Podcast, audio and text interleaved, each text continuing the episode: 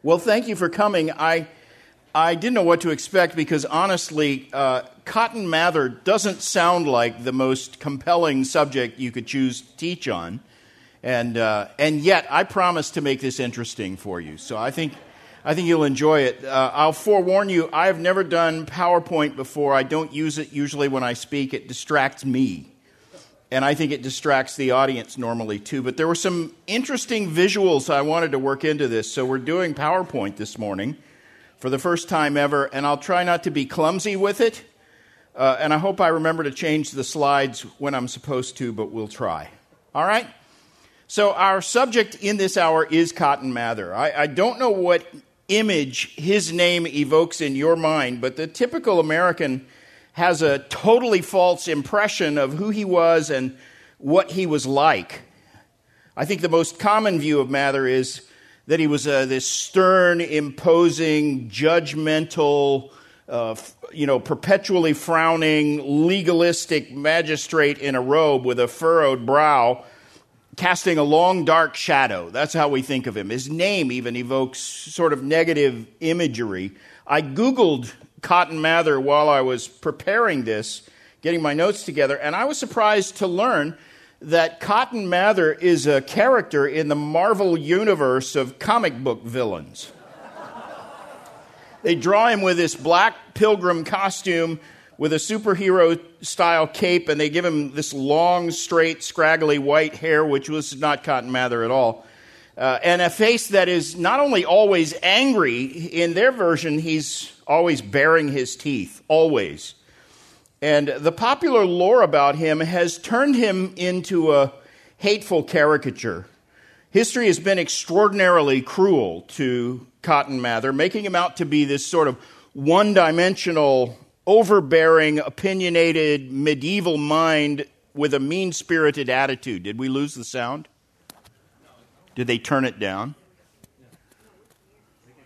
Okay. I'm going deaf. I can't hear myself as well. Anyway, it's sort of this one dimensional view of him as this mean person. The truth is, Cotton Mather was never as cruel as he's been made out to be.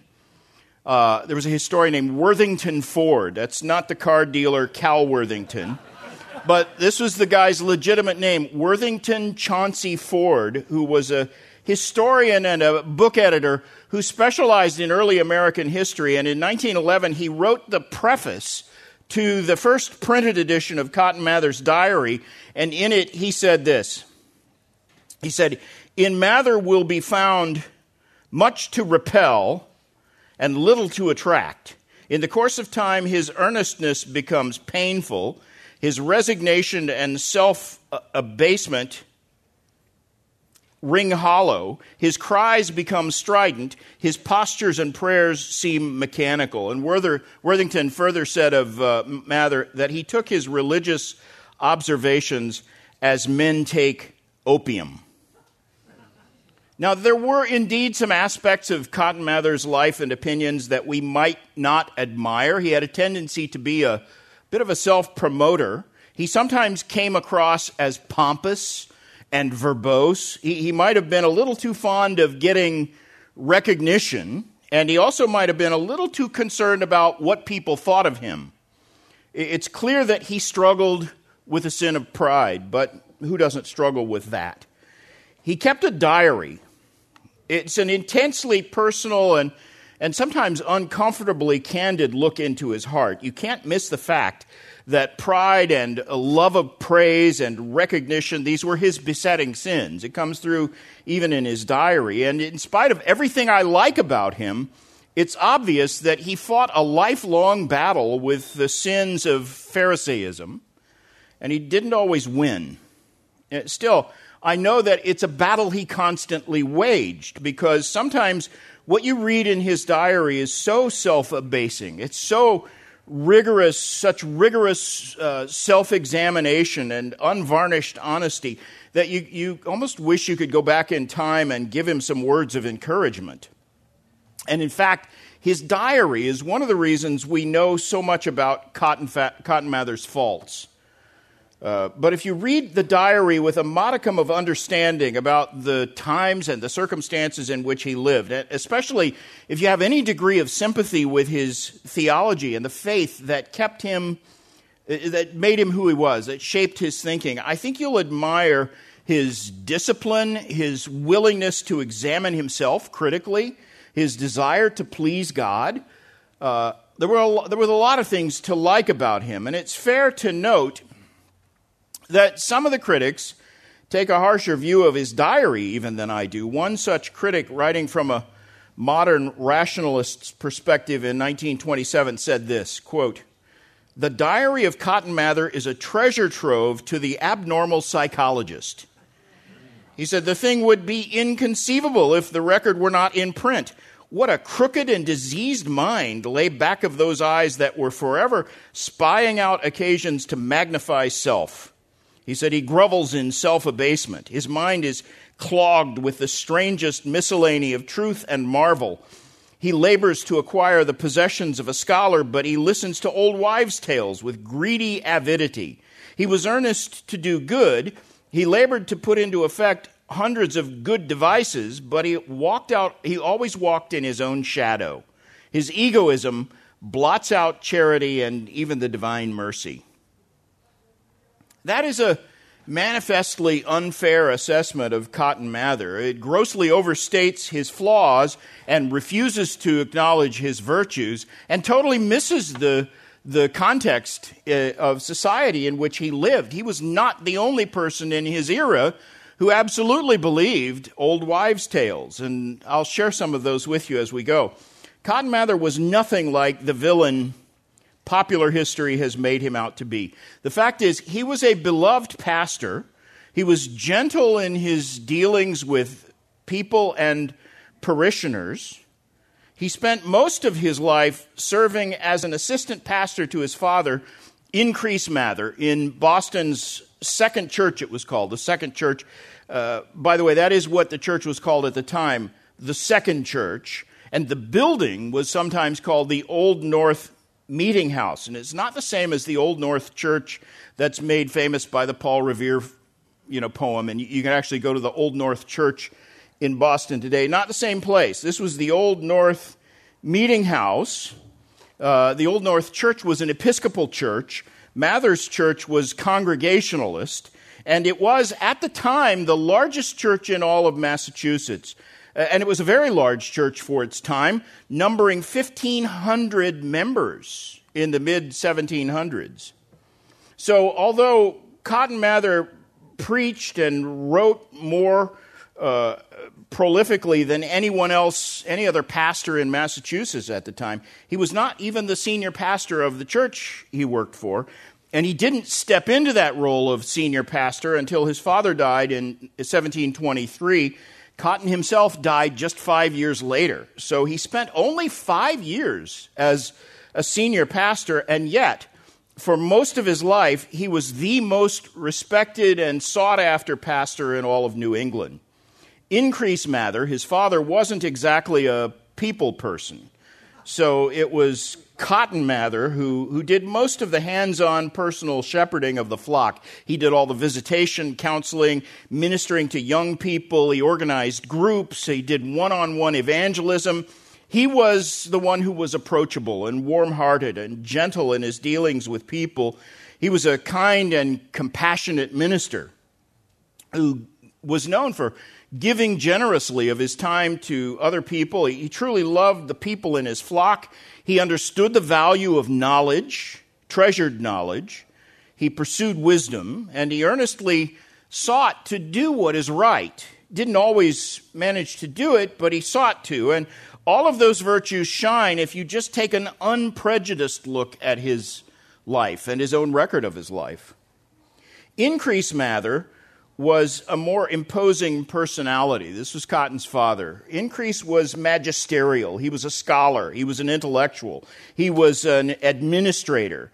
Increase actually served as president of Harvard University for a time while Cotton was a student there. And for the first decade of Cotton's work in the church, he was regarded the way you would expect the son of a great minister to be. He, he might express an opinion, and the, and the response of the people would be, We'll see what your father says about that.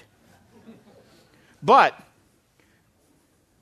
Cotton quickly gained respect, and before the first decade of his public ministry ended, his stature actually superseded that of practically every other pastor in Massachusetts, partly because he wrote so much and he preached so often. And it's a simple matter of fact that he was truly a learned man by the standards of that time. In fact, by the standards of our day, he would be considered a learned man if you could get rid of some of the, the medieval ideas that he, that he brought into his thinking. Just what he knew about modern times made him a, a learned man and would make him so today. He, he also had a genetic heritage that more or less guaranteed his fame and his influence in Massachusetts. Cotton Mather's grandfathers were the two most important Puritan pastors in the founding generation of Massachusetts. Both of them, both of his grandfathers, came to the New World with the very earliest waves of pilgrims. Neither of them was on the Mayflower, but they came within a decade after that. Richard Mather, who was Cotton's paternal grandfather, came to the New World in 1635, 28 years before Cotton Mather was born. His maternal grandfather, John Cotton, had come to New England two years before that. John Cotton fled England because his life was in jeopardy. He had come into the crosshairs of Archbishop William Laud. He was the, at the time the Bishop of London a devoted Arminian and a high church Anglican who ultimately became the Archbishop of Canterbury, and he despised the Puritan movement. William Laud, if there's quite a bit of evidence in Laud's diary that he was a secret homosexual, never married, and his diaries include records of homoerotic dreams that, and other clues that he was struggling with a powerful same sex attraction. He was not really a pious man. And as I said, he hated Puritans and put many of them to death. And in fact, if you've ever read anything about the early Puritans, you already know Laud by reputation. One historian said of him, quote, Laud was a humorless, dwarf-like figure who was never much liked, never much liked even by his allies. But Laud, as I said, rose to the top office of the Anglican Church in the same year that John Cotton arrived in the New World. And Laud was a merciless persecutor of the Puritans. Before he became Archbishop of Canterbury, while he was still Bishop of London, he had summoned John Cotton to the High Court to answer for his nonconformity. And it's a long story that we really don't have time to cover, but John Cotton knew that he would pay with his life for what he believed if he stayed in England. And that's what motivated him to start over in America. He was 47 years old, which by those standards, he was an elderly man already when he immigrated to the New World. The fact that John Cotton was singled out by Bishop Laud is a clue about his prominence. John Cotton was an expert in Greek, Hebrew, Latin, and several other languages. He had studied under Richard Sibbes, and he knew Sibbes well. Another mentor and personal friend of his was William Perkins. Perkins was the first of the great English Puritan theologians. If you know anything at all about Puritan history, you will recognize those names. Both of these men knew and admired John Cotton. And I also have to mention John Owen, probably the best known and most meticulous, most enduring, most influential of all of the classic Puritan theologians. In 1644, more than a decade after John Cotton's arrival in New England, Cotton wrote a book on church polity, defending Congregationalism. The book was titled The Keys of the Kingdom of Heaven, and it was a defense of Congregationalism against Presbyterianism and Episcopalianism. And that book reached England. And John Owen acquired a copy because he wanted to refute it. And instead, when he read John Cotton's work, John Owen was converted to Congregationalism.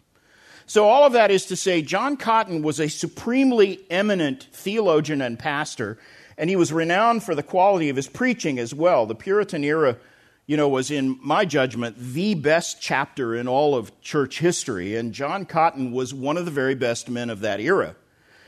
Two years ago, a friend of mine, Nate Pickowicz, who pastors a church in New England today, edited and republished a, a, biography, a classic biography titled John Cotton, Patriarch of New England. And he asked me to write the foreword for it. So here's my opening line from that foreword. Among the luminaries of early Puritan, the, the early Puritan era, None shines brighter than John Cotton. He possessed a remarkable array of spiritual gifts and academic accomplishments. He was a brilliant scholar, a master of the biblical languages, a skilled and perceptive theologian, a proficient writer, a powerful preacher, a tender-hearted pastor, a wise and sympathetic counselor, and an effective evangelist. And he was all of those things. Let me add also that John Cotton was the first church leader who was truly and deservedly famous on both sides of the Atlantic. He was a genuinely remarkable man and a top notch scholar, and he, more than anyone else, was uh, the living embodiment of everything his grandson wanted to be. But Cotton Mather had yet another famous and influential Puritan grandfather, Richard Mather. John Cotton and Richard Mather were both, they were like minded Puritan ministers. Neither of them had natural separatist tendencies. Neither of them was seeking to get kicked out of the Anglican Church, but both of them were more or less forced to become separatists when they faced persecution because they didn't follow the high church Anglican traditions. In 1634, Richard Mather was ousted from his Anglican pulpit in Liverpool because the Bishop of York heard that he wasn't wearing a surplice. That's the liturgical vestment. It's one of those knee, length robes that Anglican priests are supposed to wear. Puritans typically refused to wear priestly vestments, and the high church Anglicans loved to wear anything that smacked of ceremonialism. And the Bishop of York was militantly opposed to any hint of nonconformity. And when others pleaded with him for Richard Mather to be reinstated to the pulpit, this bishop famously said, and these are his exact words, it would have been better for him if he had begotten seven bastards because he didn't wear the priestly garment. That shows you his priorities. When John Cotton heard of Richard Mather's dilemma, he wrote to him and urged him to join the colony in Massachusetts. And so Richard Mather and his family set sail in May of 1635. They also they almost didn't make it. Just before they reached the coast of North America, they were hit with a storm that superseded any, anything anyone ever thought was possible in New England. It was actually a tropical hurricane that had come north, a hurricane known as the Great Colonial Hurricane of 1635.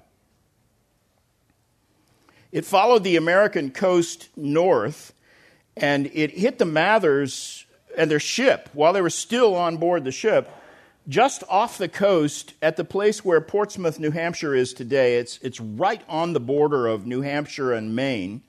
And the ship was seriously damaged, but they managed to limp into Boston Harbor a few days later, and not one life was lost in that storm. Richard Mather accepted a call then to be minister of a new church at Dorchester.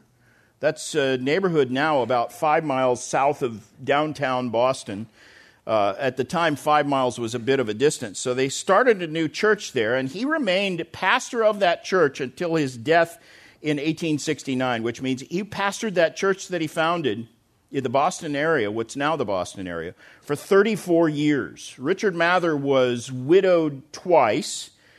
And here's a weird thing his third marriage was to the widow of John Cotton. John Cotton had died in 1652, and his widow accepted a proposal from Richard Mather about four years after her husband died. That marriage lasted 13 years until Richard Mather died in 1669. And it makes a complicated family tree because it means that Cotton Mather's Cotton Mather's maternal grandmother was also his paternal step grandmother, and she was his father's stepmother. It's weird. Cotton Mather's father, Increase Mather, was the third in, a, in this line of deservedly famous New England pastors. Increase was the first of the Mather line to be born in America. He was born at Dorchester, where his father had planted this church, uh, four years after Richard Mather arrived in the New World. Increase graduated from Harvard at age 17. Harvard College was already more than 20 years old when Increase went there. It shows you how old Harvard was. Harvard is actually the oldest university in America. And after Increase graduated, he went to Ireland where he earned a master's degree. And during that time in Ireland, he also served as a minister in two Puritan churches there in Ireland, in, near Dublin, for the next four years. That was the era of Oliver Cromwell. And Cromwell was trying, by military means, to make Ireland a Protestant country. That's not a good evangelistic strategy, by the way. But Cromwell died very suddenly in the fall of 1858, probably from blood poisoning following a urinary infection. He just died, and there was no leader strong enough to step into Cromwell's shoes. So by 1660, the Royalists had restored the British monarchy. The king was back. And Increase Mather returned that year to Massachusetts. Now, to be clear, Increase Mather was in Ireland to further his education and to do pastoral work. He wasn't there to be involved with politics or the military campaign of Cromwell and the Protectorate, but his position became less tenable once Cromwell's party was out of power, and so he returned to the New World where he married Maria Cotton. His father, by then, was married to her mother, so Maria was technically his stepsister. But they had grown to adulthood in different households, so it wasn't as weird as it might sound. And in a tightly knit and sparsely populated community like colonial Boston, almost everybody was related to one another anyway. So unions like that weren't particularly unusual. And so Increase and Maria were married in 1662. That was the year after he returned from Ireland. And their first child was Cotton Mather who was born the following year, 1663. Cotton was the first prominent pastor in the New World who spent his entire life in New England. As far as I know, he never went out of Massachusetts. I don't think he ever traveled anywhere. He certainly never traveled abroad. But his life straddled two conflicting eras. Old world customs and medieval ways of thinking were beginning to fade, and the age of enlightenment was about to dawn. And Mather had one foot planted firmly in each era. And that's how he could, he could let medieval superstitions get out of control during the witchcraft crisis. We'll talk about that.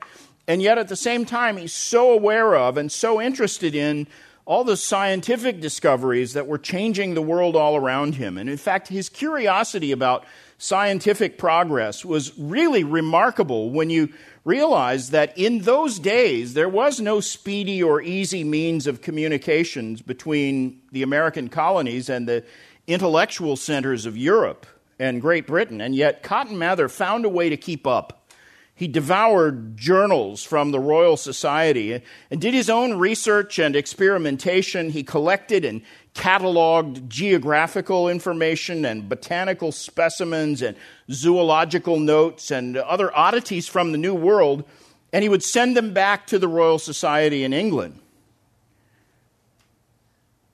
George, I hate this. There we go. George Lyman Kittredge, who was an early 20th century Harvard professor, said this. He said, Cotton Mather was one of the best informed Americans of his time in scientific matters. And Mather's letters to the Royal Society of London resulted in his being nominated as a member. Now, the Royal Society was, uh, and still is, the most important academy of science in the English speaking world. It is to science what the National Geographic Society is to geography and culture. And Mather was one of its earliest mem- uh, members from the American colonies. In fact, the only other famous early American that I can think of who was nominated to join the Royal Academy was uh, Benjamin Franklin. We'll talk about him later as well. But Mather wrote a textbook on medicine. I have a copy he, uh, he gave all of his books sort of pretentious titles, often uh, with biblical terms or allusions to biblical issues. And so his medical textbook is titled The Angel of Bethesda, subtitled Visiting the Invalids of a Miserable World. the book was published, part of it, part of his manuscript was published in 1722. And here's an example of the battle within Cotton Mather between his humility and his pride. He didn't even list his name as the author anywhere on this book. On the title page, the author was given simply as a fellow of the Royal Society. There was only one person in Massachusetts who would describe himself that way, and the writing style is distinctively Cotton Mather's. In his, you see it in his use of Latin, his strange habit of blending preachy admonitions with his scientific observations. And in fact, his Christian worldview bleeds through every single page of this. He mingles spiritual counsel with his medical advice. He constantly recommends fasting and prayer and other spiritual disciplines, not merely for people struggling with emotional and spiritual issues, but also for physical ailments as well.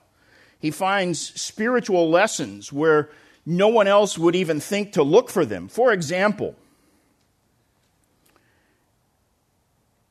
he mentions the problem of bad breath, halitosis. And he says this I've put it up here so you can see it. Let thy odious breath cause thee to think in speaking, How much has my throat been like an open sepulchre? I, didn't actually put this in my notes, but he also wrote a devotional for people to use in the outhouse. Uh, and, and actually, it's a little too graphic for me to tell you what that said. But I love this book, The Medical Journal. Anyone who reads it today will be absolutely appalled at the folk remedies that Mather passes off as legitimate medicine. My favorite chapter is chapter 54 which is, has this title Great Things Done by Small Means, with some remarks on a spring of medicinal waters which everybody at home is an owner of. And it's a chapter on the medicinal uses of various kinds of excrement. And in the closing section, those remarks on a spring of medicinal waters, which everybody is at home is the owner of, that's all about the curative powers of human urine yeah, it grosses me out too, but I have to, I have to share it with you. the chapter opens with this recipe. This is the very start of that chapter. His recipe says this Take fresh cow dung that is gathered in the morning, 12 pounds. That's a lot of cow dung. Spring water, 30 pounds. Mix them and let them stand for digestion 24 hours and then decant the brown tincture. And then he gives that as a remedy. I suppose you're supposed to drink it. He doesn't actually say. But he gives it as a remedy for gout, kidney stones, and other diseases of the nerves. And then he tells this long story about a woman who used that as a cure all for every kind of disease. He says, with remarkable success. And he ends the account with these words quote, Tis true, the medicine is but a mean thing, but it is not to be despised. and I can't help despising it, but it's funny. And I won't go into any detail about the medicinal uses of that spring of medicinal waters, which everybody is an owner of, except to say that he says you can gargle with urine and it will cure a sore throat. He also says it's very effective if you use it for cleaning your teeth. I dare you. And all of his other uses of, uh, of the spring of medicinal water is too cringeworthy to describe. except for one more. He, he says that fresh morning urine makes a good eye wash for red or uh, watery eyes. Here's one more sample on, uh, on a different subject, though. This, this shows how dentistry has advanced since colonial times. In a section on toothaches, Cotton Mather says this quote, Thrust the eye of a needle into the bowels of a sow bug. That's a kind of crustacean bug. It's a, a woodlouse, a sow bug. That's what it looks like.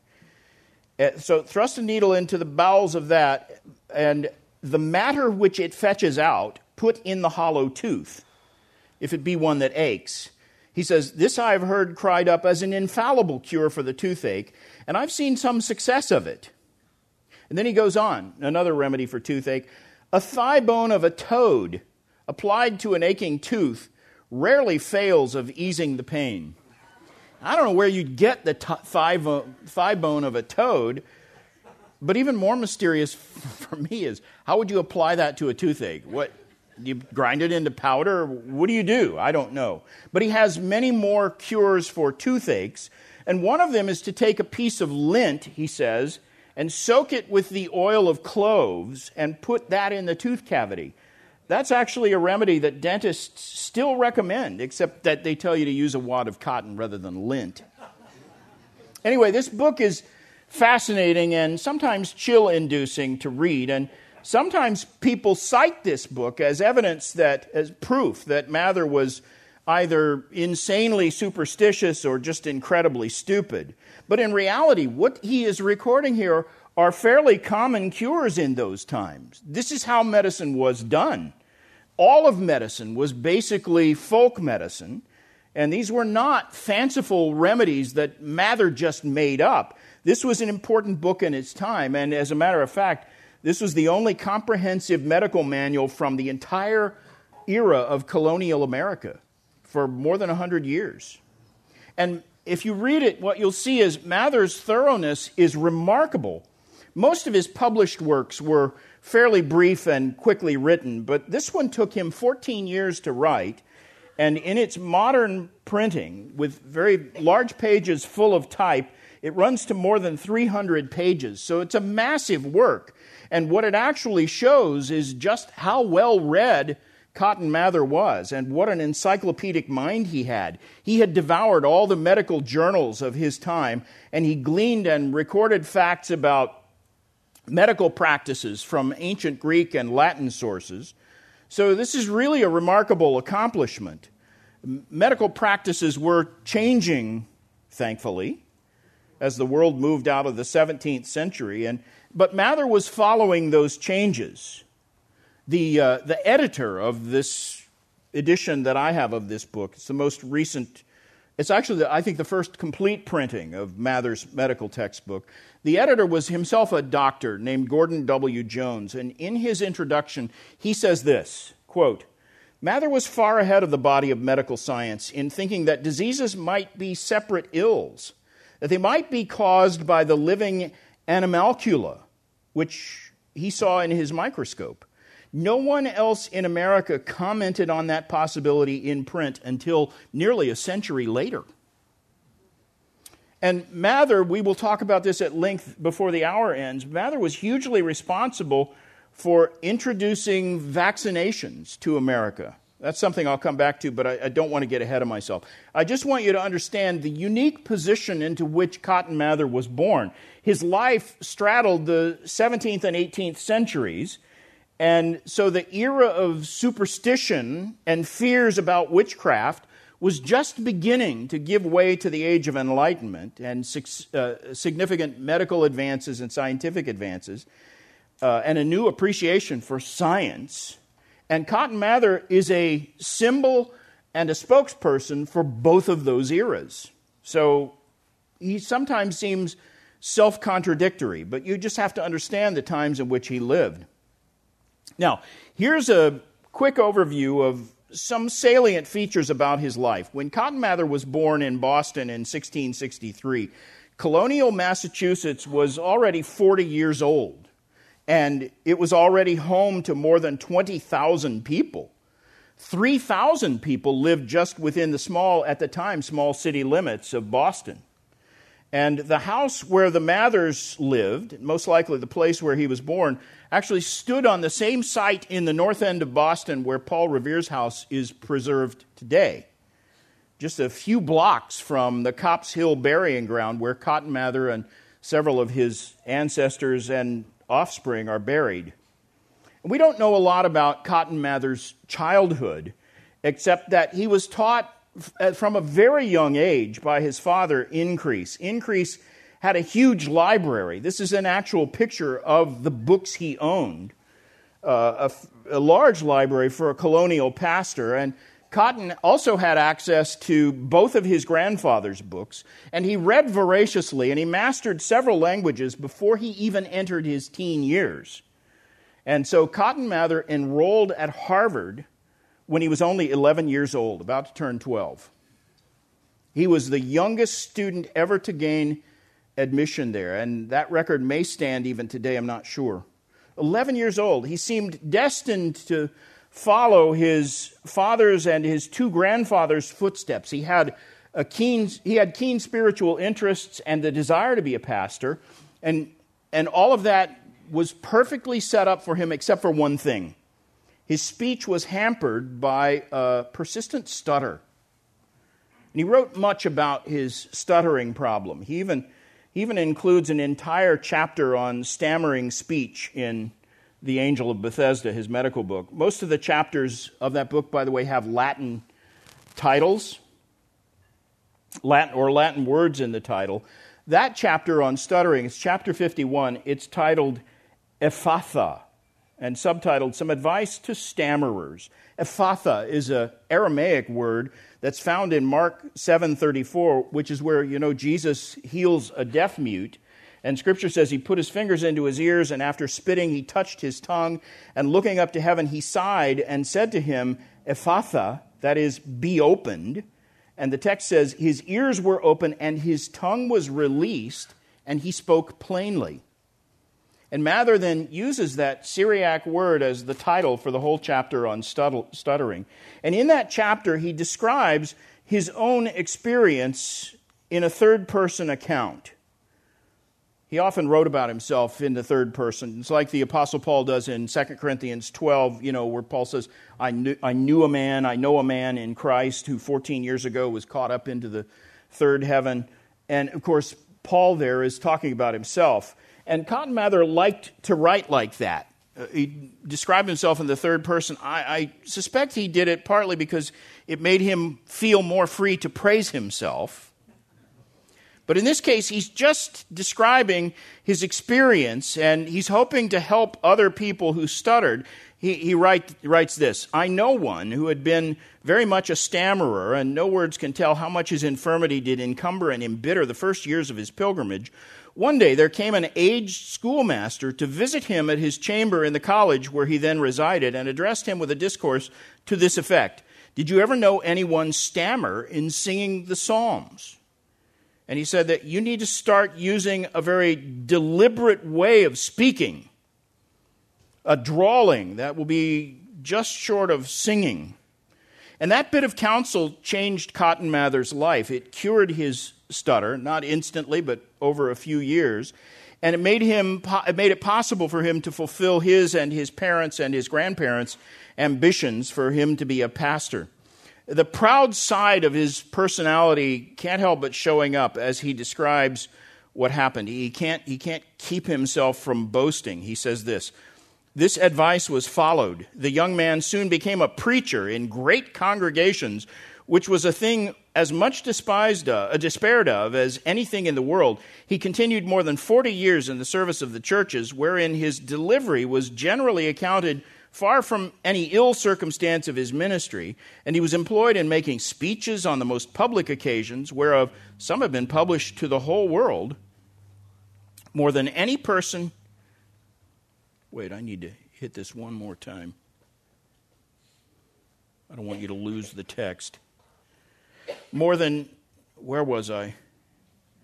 Anyway, he says the key to it was deliberation. You see it at the end of this quote if you can read it. It's kind of small type. I say it again deliberation, he says. That was the thing that heaven gave this happy success unto.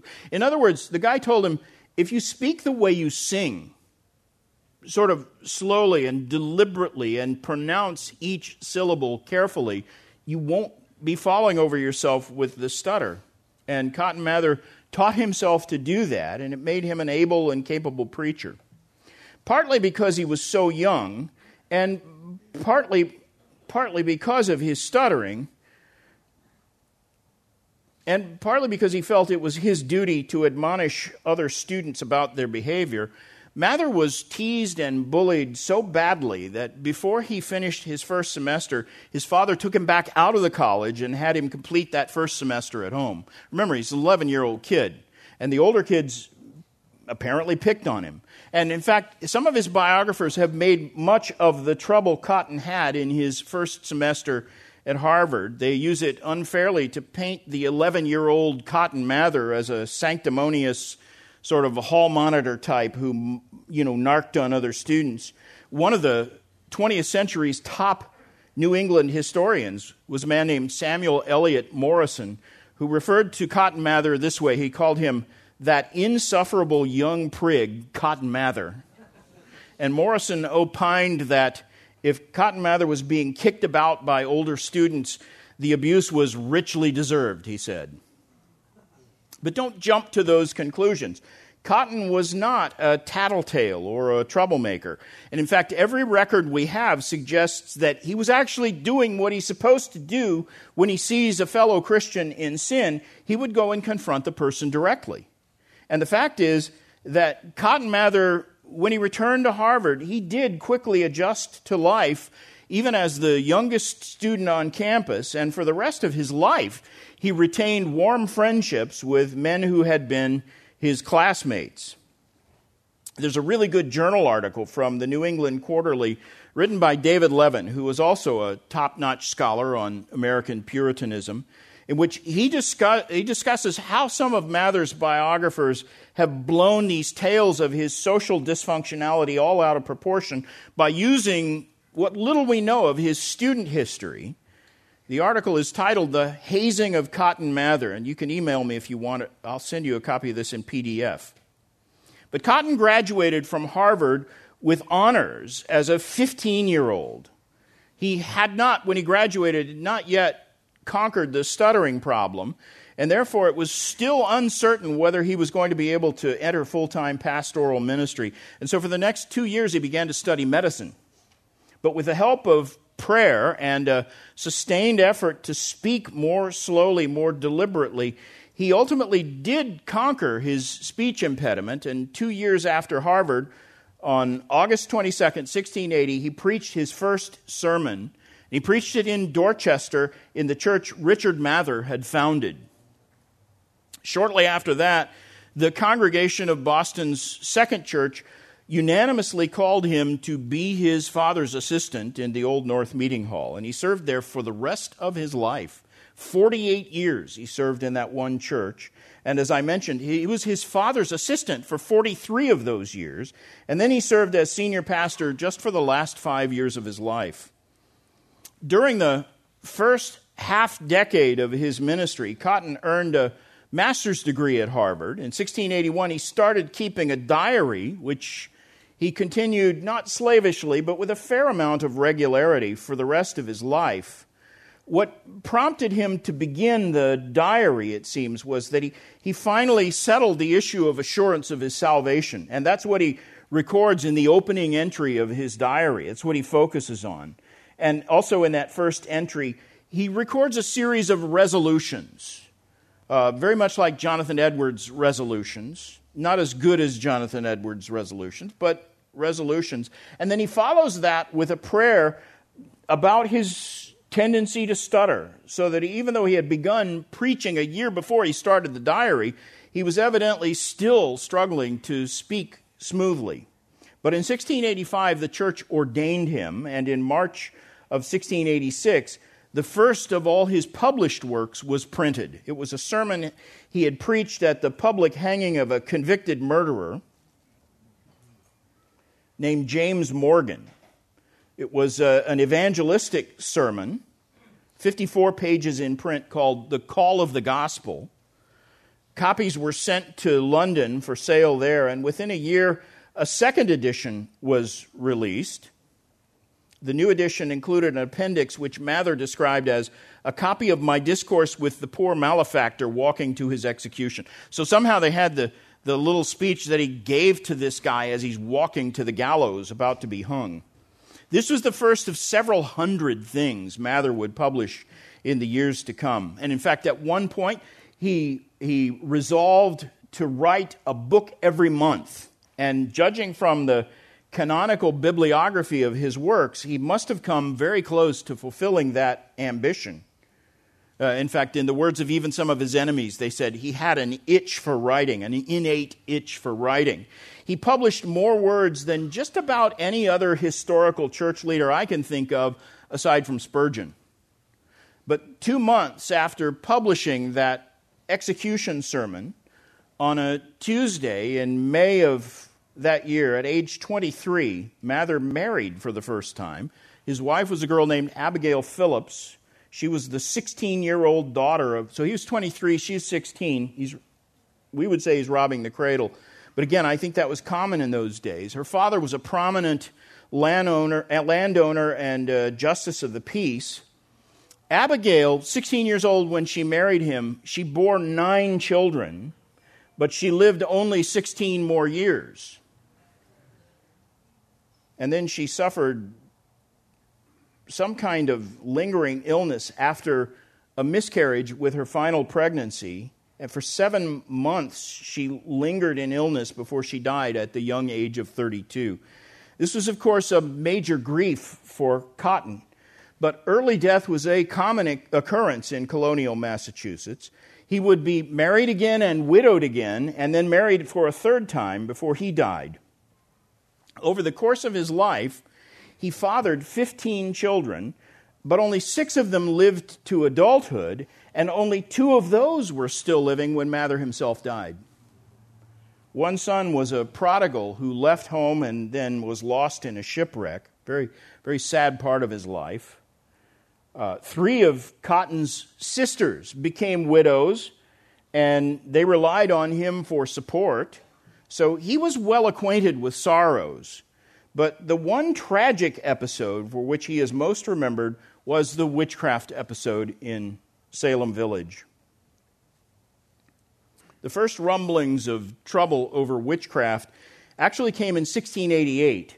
Uh, that's four years before the witchcraft episode that we all know about. But 1688, things in New England were politically volatile. The King of England, Charles II, had revoked the charter of Massachusetts in 1684. And in 1688, the colony sent Increase Mather to petition the king to restore the charter. So Increase went back to England. And as it turned out, all he could do would be to negotiate a new charter, which he did, but he was gone from New England for nearly four years. And it was during those years that Increase was gone that the witchcraft trouble started. Increase, in fact, had hardly left, he barely left New England when four children in the, in the family of a man named John Goodwin began to manifest signs of demon possession. And Cotton Mather, who's now solely responsible for pastoral care in his father's congregation, uh, he took an interest in this family's case. And he was no stranger to tales of demon possession. One of Increase Mather's most famous and most enduring books is a record of remarkable providences. It has a longer title than that, but that's it's usually known as Remarkable Providences. I have a copy of it. And and it has several stories about strange cases of preternatural phenomena. And, and the book includes a number of stories about New Englanders who suffered fits and possessions that seemed demonic, stories about witchcraft and things like that. So, Cotton Mather, who had helped his father on the writing of that book, had some knowledge of cases like these, demon possession, and he and his wife took the eldest daughter of this afflicted family, a 13 year old girl named Martha Goodwin, took her into their own home to try to help her. And over a period of several weeks, through biblical admonition and prayer and fasting, Mather was able to help her return to a state of mental and spiritual soundness. He, he recorded later that his prayers for the whole family were answered, and by degrees, he says, all four of the children were fully and quickly delivered. Uh, there was a woman named Anne Glover at the time who was accused of bewitching these children. She was an embittered woman with a reputation for using bad language and, and tinkering with occult practices. And she was also a committed Roman Catholic who despised the Puritan dominance of Boston. And she was tried and convicted and hanged for witchcraft. And that would have been the end of the matter. All of that happened in 1688, the, the year Cotton Mather's father left for England. The following year, 1689, he published a book on the case, which he titled Memorable Providences Relating to Witchcraft and Possession. And that book gave several more short accounts of witchcraft cases and demonic manifestations. But the book of the book was a, a detailed account of, of Martha Goodwin's case, the girl that he'd had in his home. And, and the telling of this, the, the symptoms and all of that from her demonic possession sparked both fear and curiosity across New England. People suddenly concerned about the unseen work of the devil.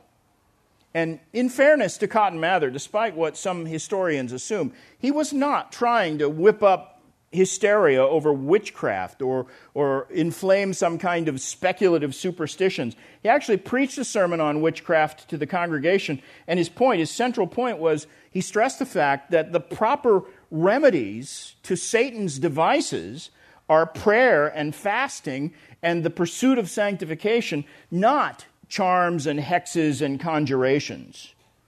He's trying to quell superstition. But there was much to fear in all the conflicts and political uncertainties in colonial Massachusetts. And these were superstitious times. And so the witchcraft scare in Salem Village exploded about three years later in 1692. Actually, less than two years after Mather had published his book on the Martha Goodwin case. Here's a quick summary of, of what happened.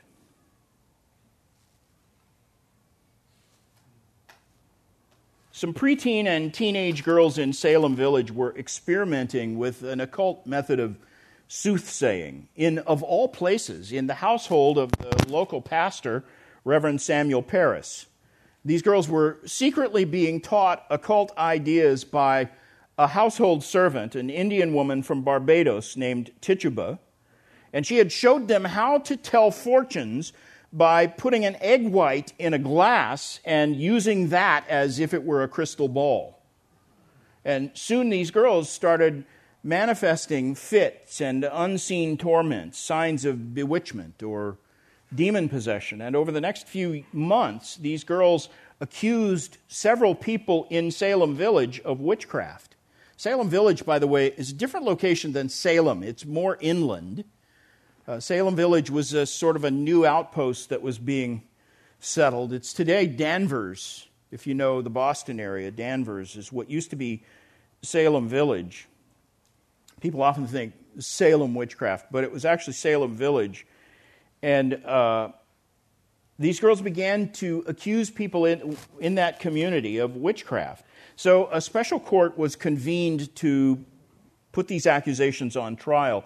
And in the end, 20 people were convicted of witchcraft.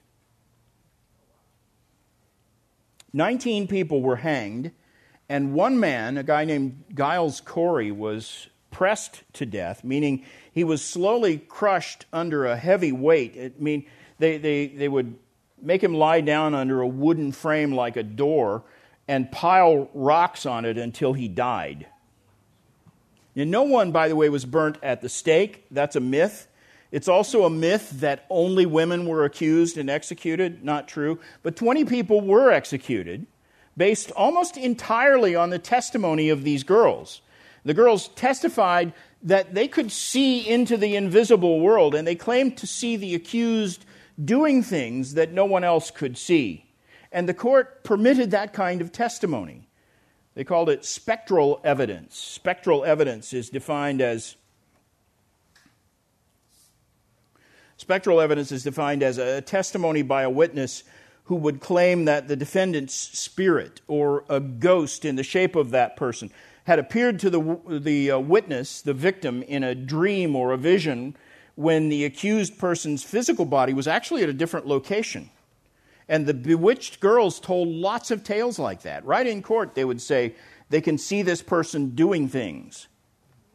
From the start, Cotton Mather tried to warn officials against the use of spectral evidence. He didn't trust it, but he was, he was still a young man in his 20s, his late 20s.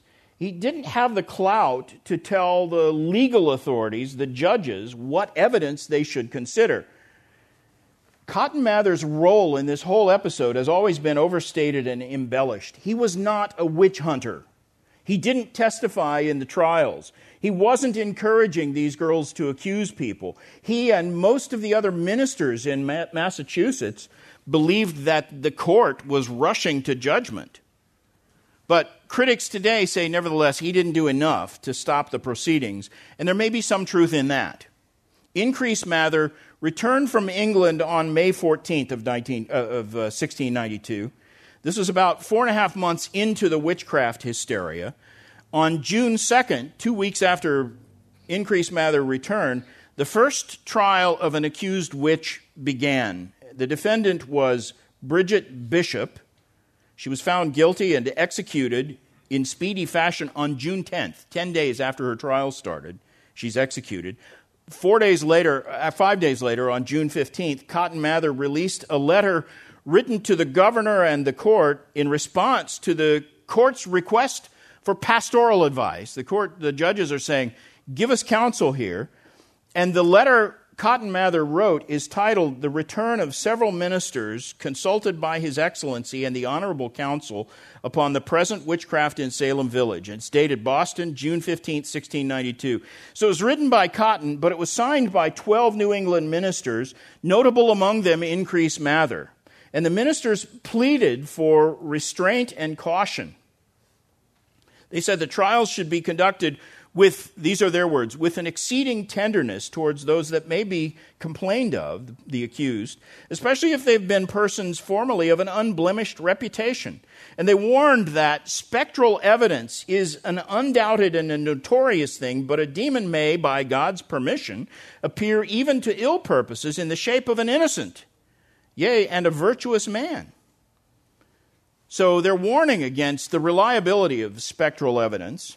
But the trials went on, and more people were accused, and debates about the legitimacy of spectral evidence continued and, and grew stronger and stronger until October 3rd, when Increase Mather issued a document that definitively condemned the use of spectral evidence to condemn witches. The title of Increase Mather's published work is cases of conscience concerning evil spirits, personating men, witchcrafts, infallible proofs of guilt in such as are accused with that crime, all considered according to the scriptures, history, experience, and the judgment of many learned men.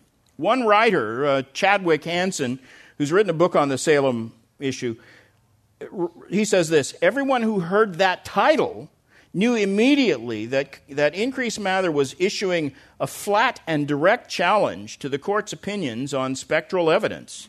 And that is what finally put a stop to the witchcraft episodes. It was actually Increase and Cotton working together to, to convince people that the spectral evidence should not be used. Within a few days after the publication of Increase Mather's cases of conscience, the governor ordered the proceedings closed, and that was the end of the witchcraft scare.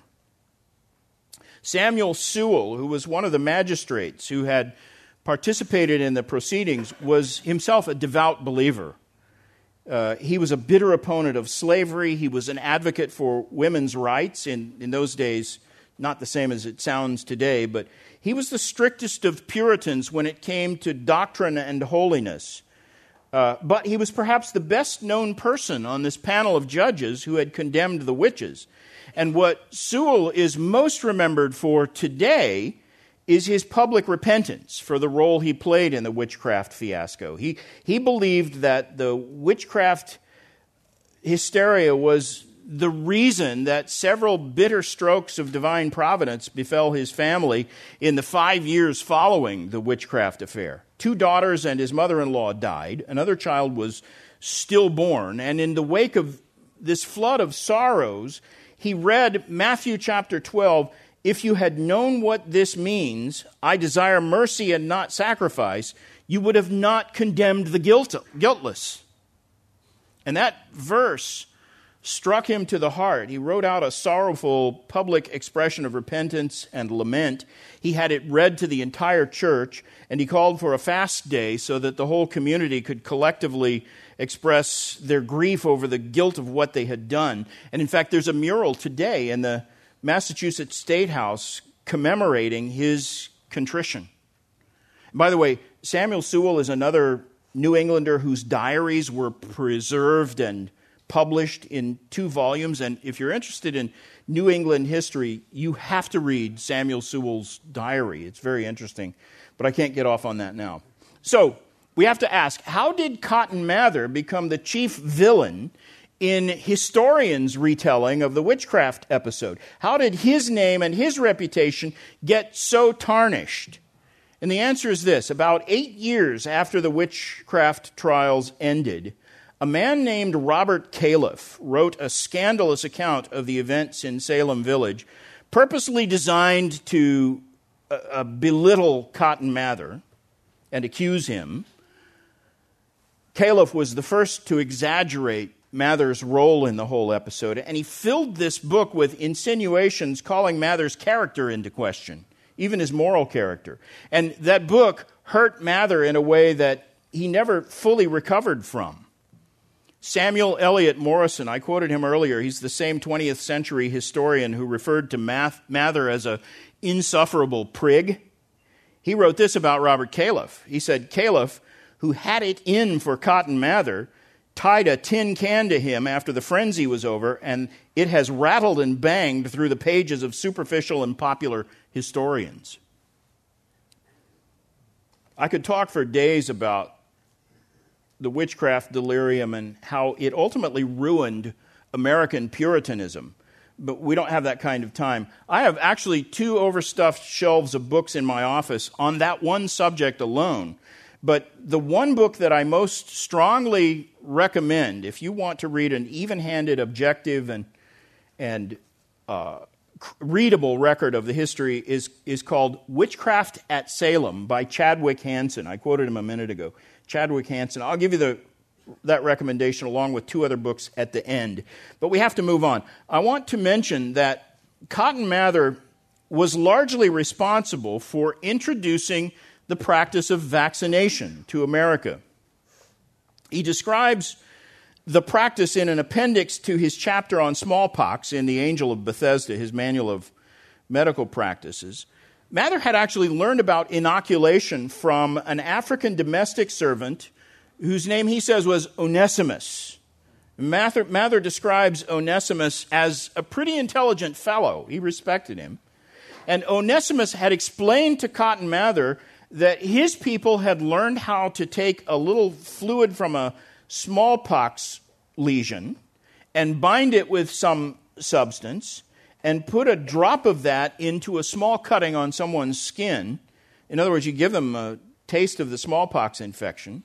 And in Onesimus's words, he, he told Cotton Mather, nobody die of it, and nobody have smallpox anymore. And in his own vast reading of medical and scientific journals, Mather had read about other successful experiments with vaccination. And so he advocated this process as early as 1716 but almost no one paid attention. He's a pastor, not a doctor. Uh, one other medical doctor who fancied himself the, the only real expert on this matter called Mather's proposal a silly story, and he called it a farce. But five years later, a smallpox epidemic hit Boston, and Mather inoculated himself and began inoculating other willing people. In all, he, he and, and a doctor who who liked his theory, the two of them together inoculated 242 people, and only six of those people subsequently died. comparing that to the population at large, where one in every seven people who came down with smallpox died. So, in all, 844 Bostonians died that year. That was 14% of the total population. It was an epidemic that lasted a full year, more than a year, and, and half of the population was hit by it. Half of the population got the infection, came down with smallpox. But nevertheless, while this epidemic was in full swing, popular opinion was dominated by the anti vaxxers. And they were passionate. One of them made a bomb and they threw it in a window at Cotton Mather's house at 3 a.m. on November 14th. This was a, a ball of some kind loaded with a mixture of gunpowder and turpentine. And thankfully, it didn't explode. What happened was it hit part of the windowsill on the way in, and, and then when it landed on the floor, the fuse came out of it. And Mather said the bomb itself was heavy enough that if it had fallen on one of his children, the weight alone would have been enough to cause a fatal injury. So, this is a bomb big enough to destroy his whole house and there was a written message tied to the grenade with a string, and the note said this Cotton Mather, you dog, damn you, I'll inoculate you with this, with a pox to you. So this was an anti vaxxer who was pretty angry. Anyway, the criticism and abuse that Mather got from the anti vaxxers was the most widespread, mean spirited, and sustained opposition he ever received. It even superseded the vitriol of some of his critics in the wake of the Salem witchcraft. One biographer points out that Mather was, and these are his words, he was well, well practiced in receiving come up, well practiced in receiving comeuppance, but he had never before been so publicly, relentlessly, and ferociously clawed. And so on the last day of 1721 is the end of the epidemic year. As the epidemic is winding down, Mather recorded in his diary that there was, these are his words, a dark and faint cloud striking over my mind. He said, I begin to feel some hazards, lest my troubles, whereof I have a greater share than any minister in the country, grow too hard for me and unfit and unhinge me for my services. So he's literally worried about both his sanity and his ability to carry on his ministry. And about two weeks later, he told a meeting of fellow ministers that he was considering moving away from Boston. Never followed through on those plans because the smallpox epidemic was ending. And when the final figures were tallied, it was clear that those who were inoculated fared literally a thousand times better than those who weren't inoculated. The efficacy of the smallpox inoculation was established, and vaccinations against smallpox, especially the methods by which they were administered, what they used to do is make a cutting of, in your skin and, and drop some substance that carried the infection into that. And people would break out with, with pox marks. So it was much more deadly than the kind of smallpox inoculations we get today. But things were getting better in the years to come. Here's an irony about that the vaccinations didn't get safer soon enough. Just 36 years after this, in 1758, a smallpox vaccination is what killed Jonathan Edwards. Now, I wanted to mention one more fact about Cotton Mather. His life intersected at a few key points with Benjamin Franklin, who was 42 years his junior. In a letter he wrote to Samuel Mather, Cotton Mather's son, Franklin recounted an incident that occurred when, when Benjamin Franklin was just a teenager and Mather was already in his 60s. Uh, Benjamin Franklin was running an errand for his brother, who was a publisher, and this errand took him to Cotton Mather's study, and Franklin recalls it this way. This is what he writes in this letter. He says, I still remember a piece of advice Cotton Mather gave me. He says, I had been some time with him in his study, where he condescended to entertain me, a very youth, with some pleasant and instructive conversation. As I was taking my leave, he accompanied me through a narrow passage at which I did not enter and which had a beam across it that was lower than my head. He continued talking which occasioned me to keep my face partly towards him as I retired. So he's backing down the steps, not looking where he's going. When Cotton Mather suddenly cried out, Stoop, stoop! Not immediately understanding what he meant, Franklin says, I hit my head hard against the beam. Cotton Mather then added, Let this be a caution to you, not always to hold your head so high. Stoop, young man, stoop as you go through the world, and you'll miss many hard thumps. That's so Cotton Mather, by the way. Like I said, he could find a spiritual application in everything. Benjamin Franklin says this is a way of hammering instruction into one's head. And it was so far effectual that I have ever since remembered it, though I've not always been able to practice it. So that was a letter to Mather's son, Samuel Mather.